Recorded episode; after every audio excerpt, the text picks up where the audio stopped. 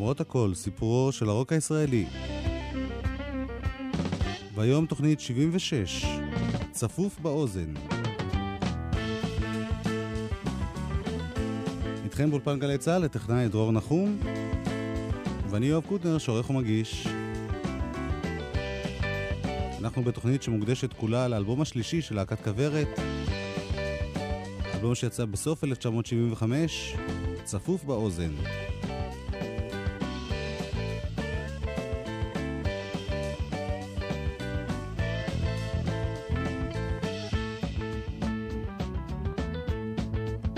השיר הראשון שהגיע לרדיו מתוך האלבום הזה, השיר שפותח את האלבום, היה השיר הבא, גוליית.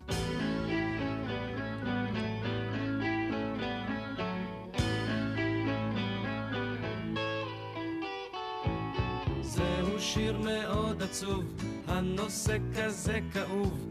אם תשים תחבושת לא יעזור לך שנתיים. הגיבור של הסיפור, להגיד אותו אסור. נגלה רק שהשם שלו כמו אפרים. יום אביב בכפר קטן, ציפורים שרות בגן, נמלה עוברת, אך המנגינה נשארת. בחצר נולד תינוק, ומיד התחיל לצעוק, לא קוראים לי אפרים, שמי גוליית ולא אחרת.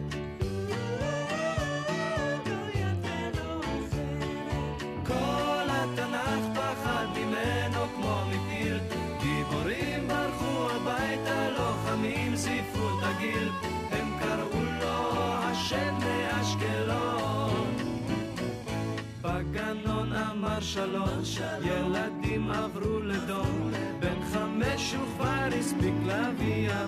הביתה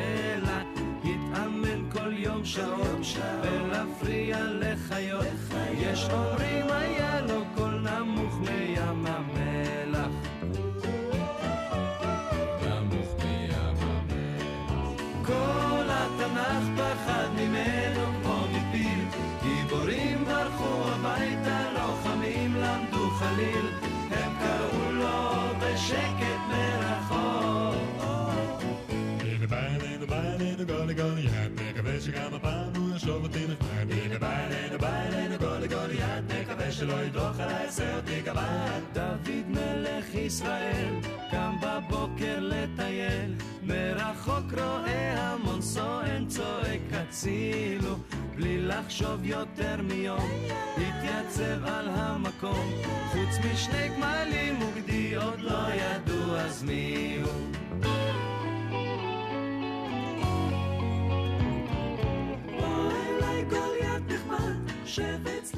גוליית, המופע האחרון של סיפורי פוגי התקיים בסוף אוקטובר 1974, סיומה של הצלחה עצומה.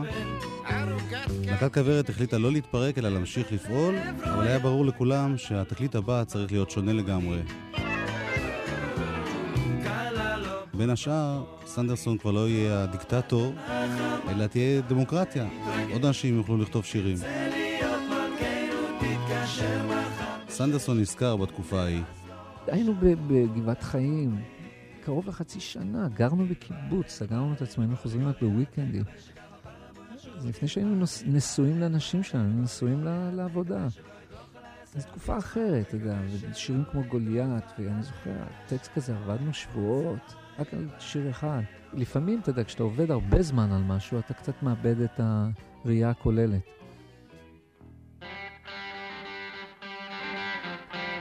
גם את גוליית וגם את השיר הבא כתבו מילים אלון אולארצ'ק ודני סנדרסון, הלחין דני סנדרסון. השיר הבא נקרא שיר מלאכים.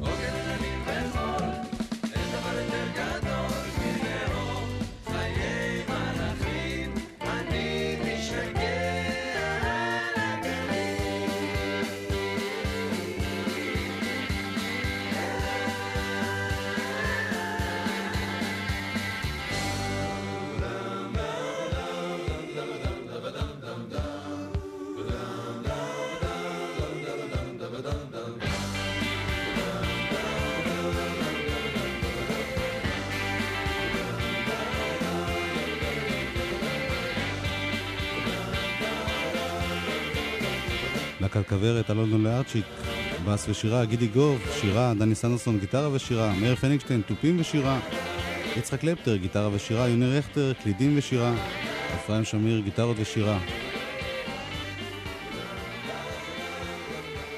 רק שני שירים בצפוף באוזן היו מילים ומגינה סנדרסון לבדו. זה אחד מהם. אינספקטור חכם, אינספקטור פיקח, מצדיק את הטוב ומגנה את הרע.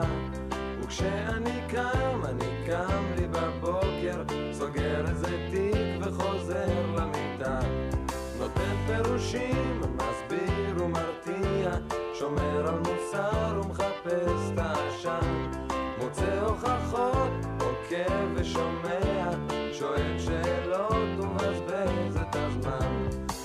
יש כאן עניין שדורש פרוצדורה ולא משנה אם ייקח לי שנה. צריך לארגן את העם הפרוע, לשים אזיקים לטובת האומה. אתה חושב,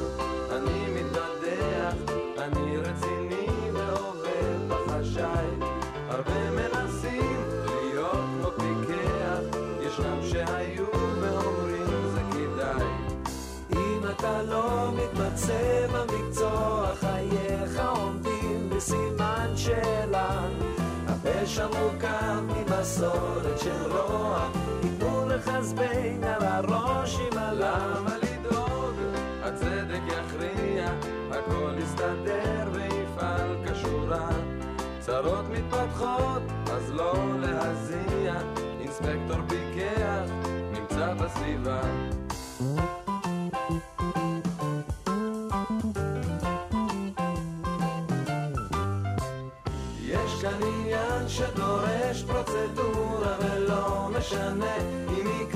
עוד שנה. צריך לארגן את העם הפרוע לשים אזיקים לטובת האומה יש לדבר? אינספקטור פיקח. השם לבדו יבריח גנב.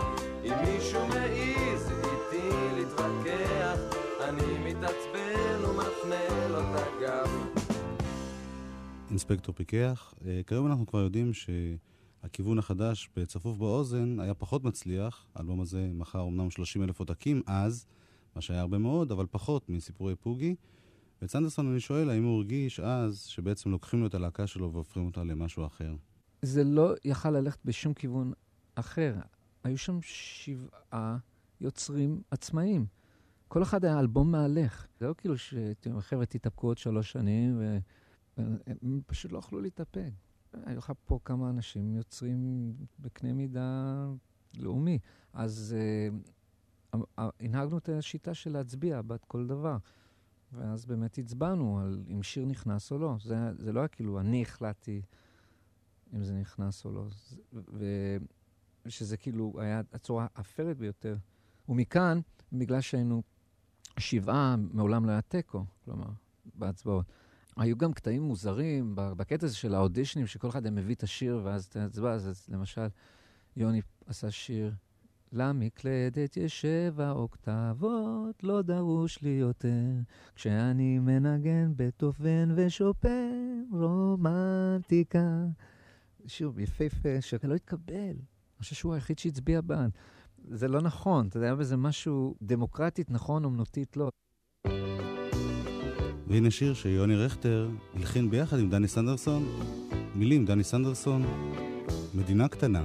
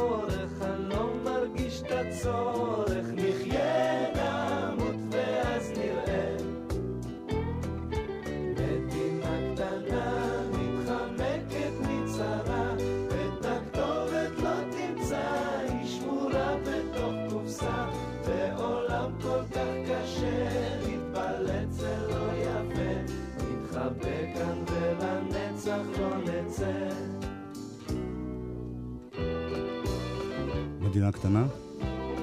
אחד משני הלחנים של יוני רכטר באלבום הזה. יוני רכטר היה גם אחראי על עיבוד מיתרים, כשהיו מיתרים, ובאותה תקופה שהאלבום הזה הוקלט, הוא גם היה ב-14 אוקטבות. הוא נזכר בתקופה הזאת.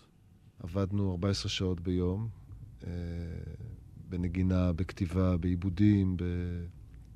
בכל מה שקשור. להפקה. אני זוכר אה, גם תחושות מאוד של כיף ואושר וגם תחושות של תסכול, כמו שטבעי שיהיה במין סיר לחץ כזה. התוכנית הראשונה הייתה ממש כולה של דני סנדרסון, ואלון קצת כתב מילים, ואז אה, היה רצון יצירתי של האנשים להתבטא. יחד עם זה, כל הכתיבה של החברים האחרים, שלא, נגיד, אה, שלא היו דני בתקופה ההיא, הייתה איכשהו בסגנון ש, של כוורת. אני לא אומר את זה כביקורת, אבל אני אומר את זה כ, כעובדה. ואחת הסיבות שנגיד, אה, אה, דיברנו על 14 אוקטבות, זה היה בשבילי יצ... יציאה לכיוון אחר, שאיזנה את, ה, נגיד, את הרצון באמת לנגן גם ג'אז, לנגן גם, אתה יודע, כל מיני דברים, לא רק לנגן מוזיקה שהיא מאוד מובהקת, שזה היה מוזיקה של כוורת. והנה עוד אחד שהוא מילים ולחן דני סנדרסון, האיש הכי מהיר.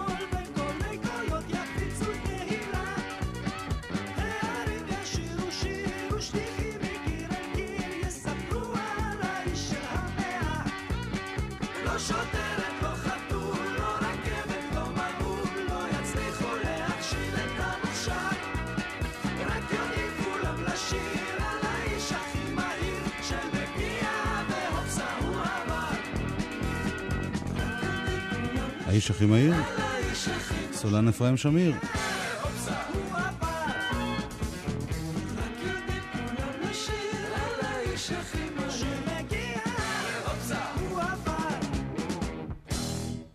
כשגמרנו עם סיפורי פוגי, ראינו שיש לנו הצלחה בידיים, או במילים אחרות, אפשרות לעשות דברים שכן רצינו לעשות ולא יצא לנו לעשות בסיפורי פוגי.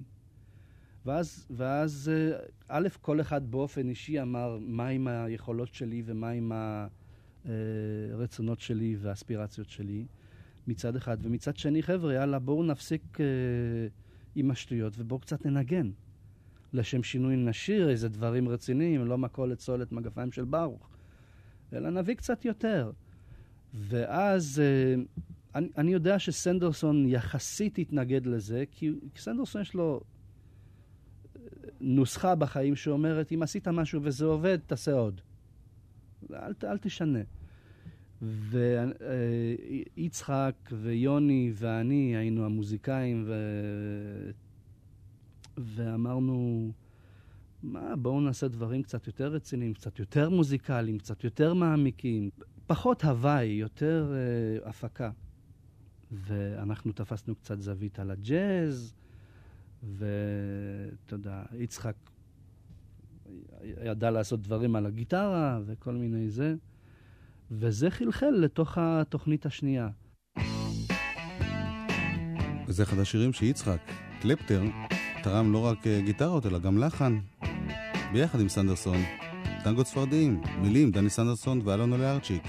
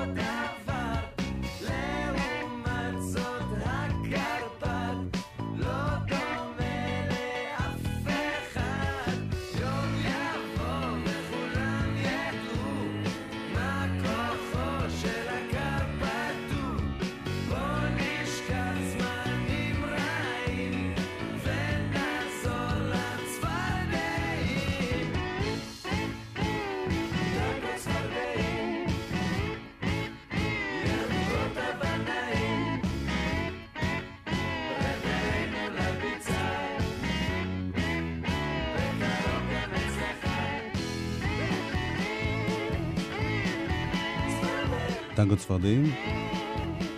האלבום הזה של כוורת הוקלט באולפן טריטון על ידי טומי פרידמן ולואי להב. לואי להב שעבד באותם ימים ממש עם להקת תמוז. אם יש תחרות במוזיקה הישראלית, אז תמוז הייתה התחרות באותה תקופה. תמוז התחילה להמריא. חברי כוורת עוד לא ממש הושפעו מהם, אבל בוודאי שמו לב אליהם. וגם בתקליט, ובמיוחד בהופעה שהתחילה באותה תקופה, ניסו להישמע קצת יותר קסאכיסטים. הנה עוד שיר של סנדרסון וולארצ'יק, בלי קלפטר הפעם.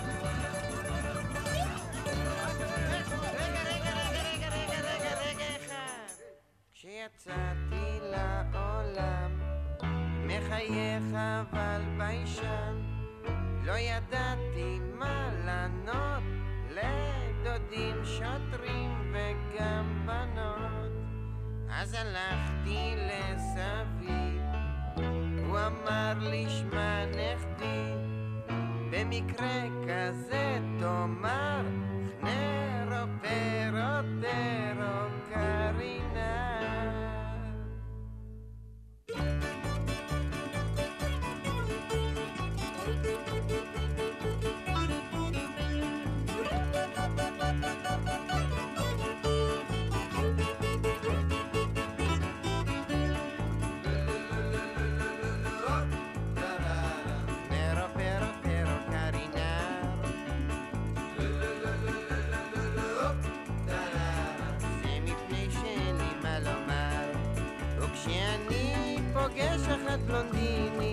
שהיא כולה פרסומת לשמחה. אני ניגש כמו רודול ולנטיני ואז לוחש בשקט באוזנה.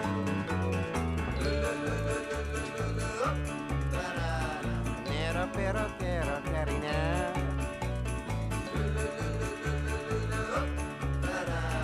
זה מפני שאין לי מה לומר. לואי השש עשרה ראשו מונח מתחת לסכין שאלו אותו יש לך מה לומר ואז לואי השיב בחרוזים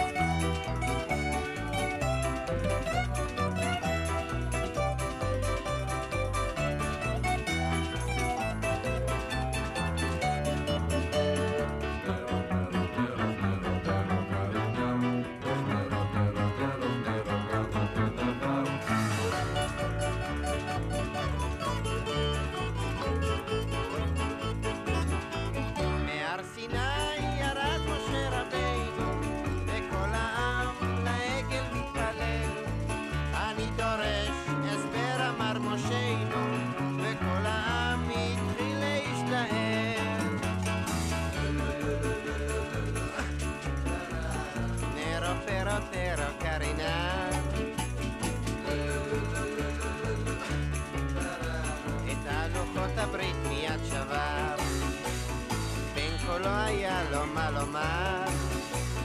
זה מה שסבי נהג לומר. לולו, הסולו של מאיר פניגשטיין, שיר שמאוד מזכיר את כוורת בתחילת דרכה. לעומת זאת השיר הבא נשמע להם מאוד שונה מהסגנון של כוורת, עד כדי כך שסנדרסון התנגד, כמו שאפרים מספר.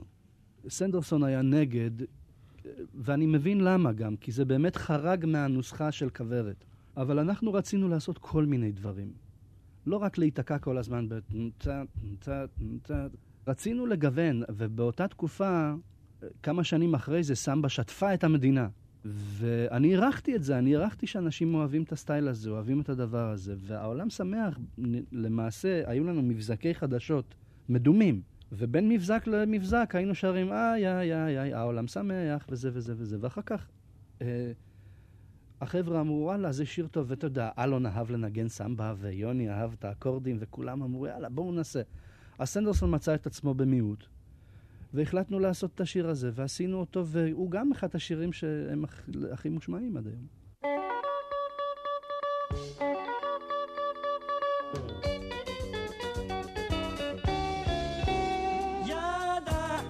ימים טובים מאלה החדשות היו קטנות והיום הם גדלו וזה לא פלא. אתה בעניינים ואין לך לאן לפנות יד ביד הולכים בטיילת משנים נושא. חשוב יותר להיות שפוי ולא לדעת מה קורה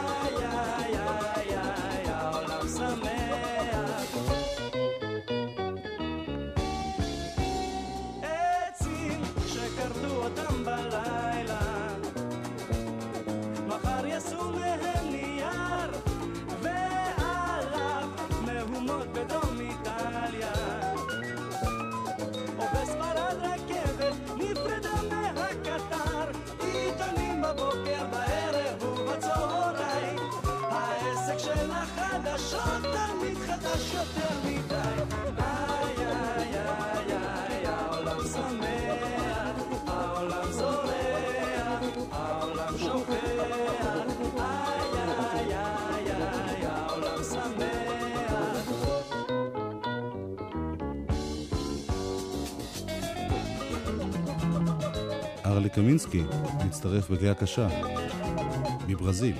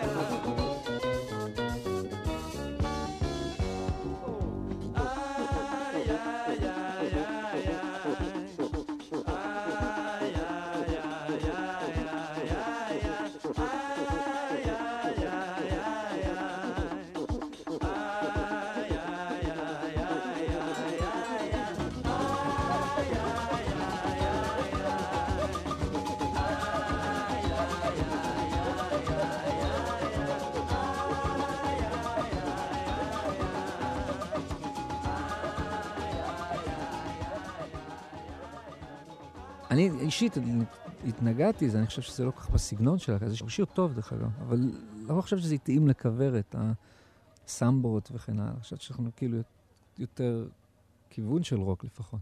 זה לא מנע מאלון וממני, אחר כך, ברגע שזה התקבל בהצבעה, קיבלנו דין התנועה וכתבנו את הטקסט לשיר. אה, אז זה, זה שיר למשל שהיה נטע זר מאוד. אתה יודע, אפילו השיר של אפרים, אה, שיעור מולדת, היה באנרגיות שלה, הרי כוורת הייתה להקה מאוד אנרגטית, ועל הבמה, כשהיינו פתאום עושים אז בבית הספר, היה נפילת מתח. על אף שהשיר הוא נפלא, והימים המאוד שלהם, כלומר זה שיר שהחזיק מעמד, שיר של אפרים שמיר ואלי מוהר. ואת השיר הנפלא הזה, שהפך להיות uh, סמל ישראלי, הביא אפרים שמיר, את הלחן לפחות, מפולין. זה השיר שאושר בבחינה ללהקת הנחל, בפולנית. אז בבית הספר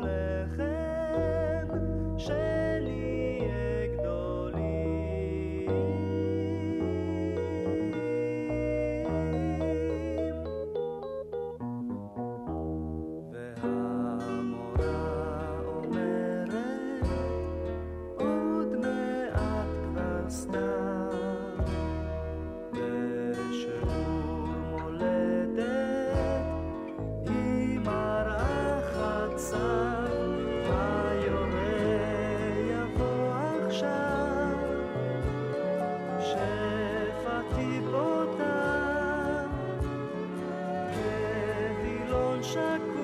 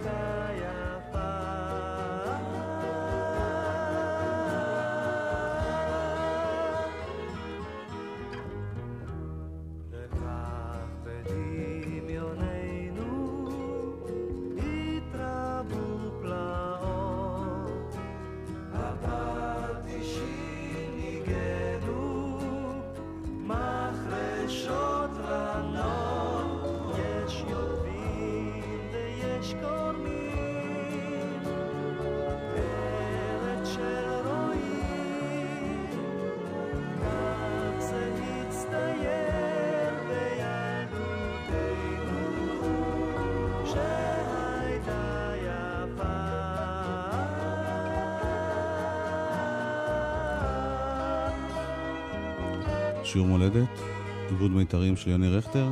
בהופעה זה נשמע כמובן אחרת לגמרי. בתוכנית הבאה נשמע קטעים מתוך ההופעה, צפוף באוזן. ההופעה הייתה הילולה של שמחה ואבסורד. וקהל בא מכוון לדבר כזה.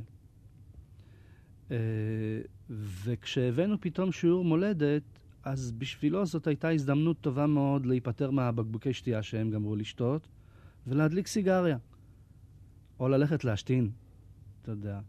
כאילו בהצגה עצמה זה חרק.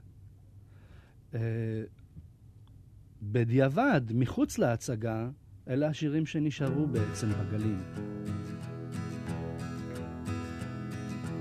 היא כל כך יפה, זה צובט בלב שלך, אך בכאב עצום.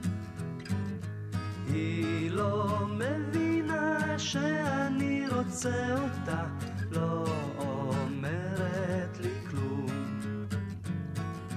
בגינה תשב עם הטבע להתערבב, היא והשושנים. שתי מילים אולי, הגדר מאחוריי, אין לי אומץ מתאים. כל השבוע חלון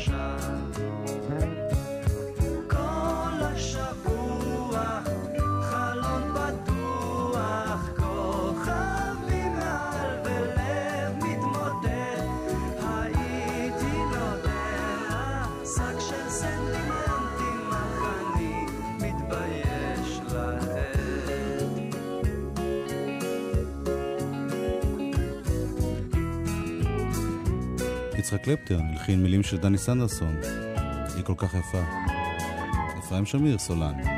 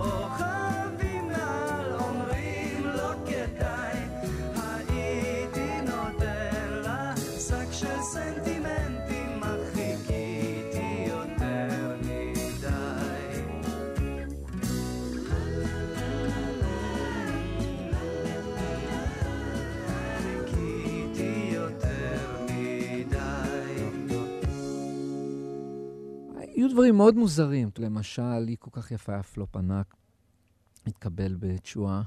לך ספר לסבתא שחשבנו שזה הולך להיט המאה. בזמן החזרות, אה, אל תהיה כזה חכם. המעבר גיטרה, חשבנו, "או, אה, זה יויה, אין מה לעשות. הבאנו אותה בעוד אה, פרזה שפשוט, פרזה כובשת. היינו מאוד בטוחים שזה הולך להיות להיט. והמעניין הוא שאותו ערב, גבעת חיים, במופע הראשון, שזה התקבל במחיאות כפיים דלילות ביותר, יש את ההלם הזה. בקיצור, מה ש... למה אני חותר? שכל צפוף באוזן היה מישמש מוזר של שירים שהיו לעניין או לא לעניין, חלקם לא הבינו אותם באותו רגע, אבל יותר מאוחר הפכו ללהיטים, חלק מהם... סיפורי פוג היה, לפחות היה צלול, הוא היה לו איזה כיוון אחד אחיד. וצפוף באוזן הוא תקליט מעניין, דרך אגב. הוא, מין, הוא נשמע כמו תקליט אוסף. אתה יודע, the best of משהו, מהרבה תקופות. וגם את זה יצחק קלפטר הלחין, ביחד עם דני סנדרסון. סנדרסון וולארצ'יק מילים.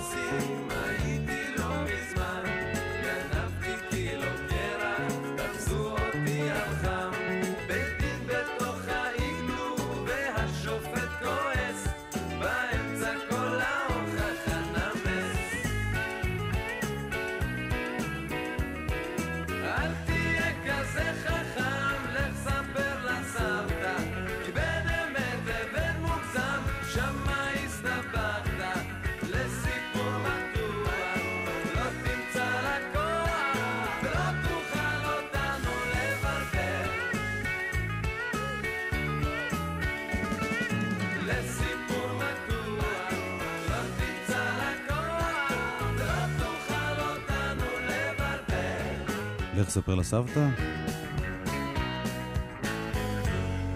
את השיר הבא כתבו כל חברי הלהקה ביחד, יצחק קלפטר הלחין, זאת הפעם הראשונה שהוא גם שר סולו.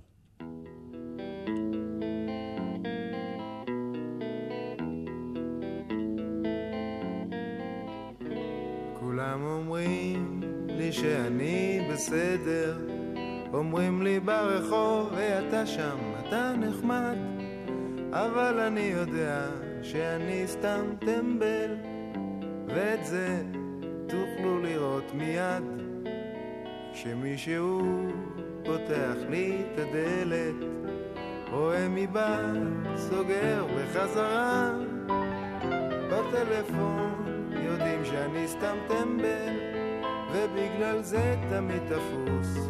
נורא יצאתי את, אני אוהב רגוע, כי לאידיוט לא טוב להיות מהר. המחשבות מתרוצצות קבוע, אבל בראש של מישהו אחר, השכם בבוקר קם להתגלח, להתגלח. אני רואה עוד טמבל ממולי, מה הוא רוצה, עם מי הוא מתווכח, הרי בעצם הטמבל זה אני. באוטובוס תמיד יושב אחורה, שלא ידברו עליי מאחורי הגב. בבנק הדם תרמתי דם, תרמתי, תרמתי דם, תרמתי, רמתי, רמתי דם. יצאתי את, אני אוהב רגוע, כי לאידיוט לא טוב להיות מהר. המחשבות מתרוצצות קבוע, אבל בראש של מישהו אחר אני בודד, והסיבה היא זאתי שמתמיד הייתי בררן, אבל בסוף אמצא את האידיוטית שתחלק את החיים עם מטומטם. היא בהחלט צריכה להיות אידיוטית שתחלק את החיים עם מטומטם. אם אני מנסה לנתח, כאילו, במבט מ- באמת מאח- מרחוק, אה, אז אני חושב שזה היה בעצם מצב לא קל ללהקה. כי מצד אחד הייתה הצלחה אדירה של אה, סיפורי פוגי, שזה היה, הופיע 30 פעם בחודש, במשך שנה וחצי או משהו כזה, וזה היה פשוט מדהים. אני לא חושב שהייתה הצלחה כזאת, גם מבחינת מכירות וכל זה. ואז מה עושים אחרי זה? לאן הולכים? אתה יודע, זה, זה לא פשוט.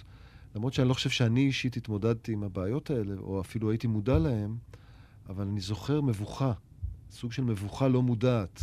אתה יודע, שאני הרגשתי, ואולי אחרים. אה, באמת, מה עושים? לאן הולכים? באמת זה מעניין ככה להסתכל פתאום אה, מאחורה, בפרספקטיבה, ומתוך אהבה רבה ללהקה הזאת, לכוורת, שמאוד... אה, שזה חלק מחיי, אז איפשהו אני חושב שצפוף באוזן היה כמו איזה מין, נגיד, אה, ששומעים את הפעמון, אבל עוד לא רואים את השיירה. כאילו, זה, זה ניבא את הסוף של הלהקה. כי איפשהו זה, זה לא המריא. למרות שהתקליט מצוין, אגב, שאתה שומע אותו היום, זה מדהים לשמוע איזה תפקידים ואיזה עיבודים ואיזה יופי של דברים יש שם, לדעתי. אבל היה שם משהו שסגר, משהו ש, שלא פתח, שלא נתן אופציה לאיזה אה, כיוון אחר, לעתיד אחר, כאילו, מבחינה מוזיקלית. איכשהו זה לא הצליח להגיד משהו מספיק חדש לעומת הקודם, ולא מספיק אולי מעניין באותה תקופה. לא יודע בדיוק, אבל uh, זו התחושה שלי. יוני רכטר, שגם כתב והלחין את השיר הקצר הבא. זהו סוף ההצגה הנה שיר אחד קצר לפני הכל נגמר, עוד חמש או שש דקות נסגור את האורות לפני שיגרשו את האוטובוסים. החשמל עבד קשה הלילה, והרמקול התעייף או שמא הוא רעב, כיסאות מתמרמרים, מתי כבר מתקפלים,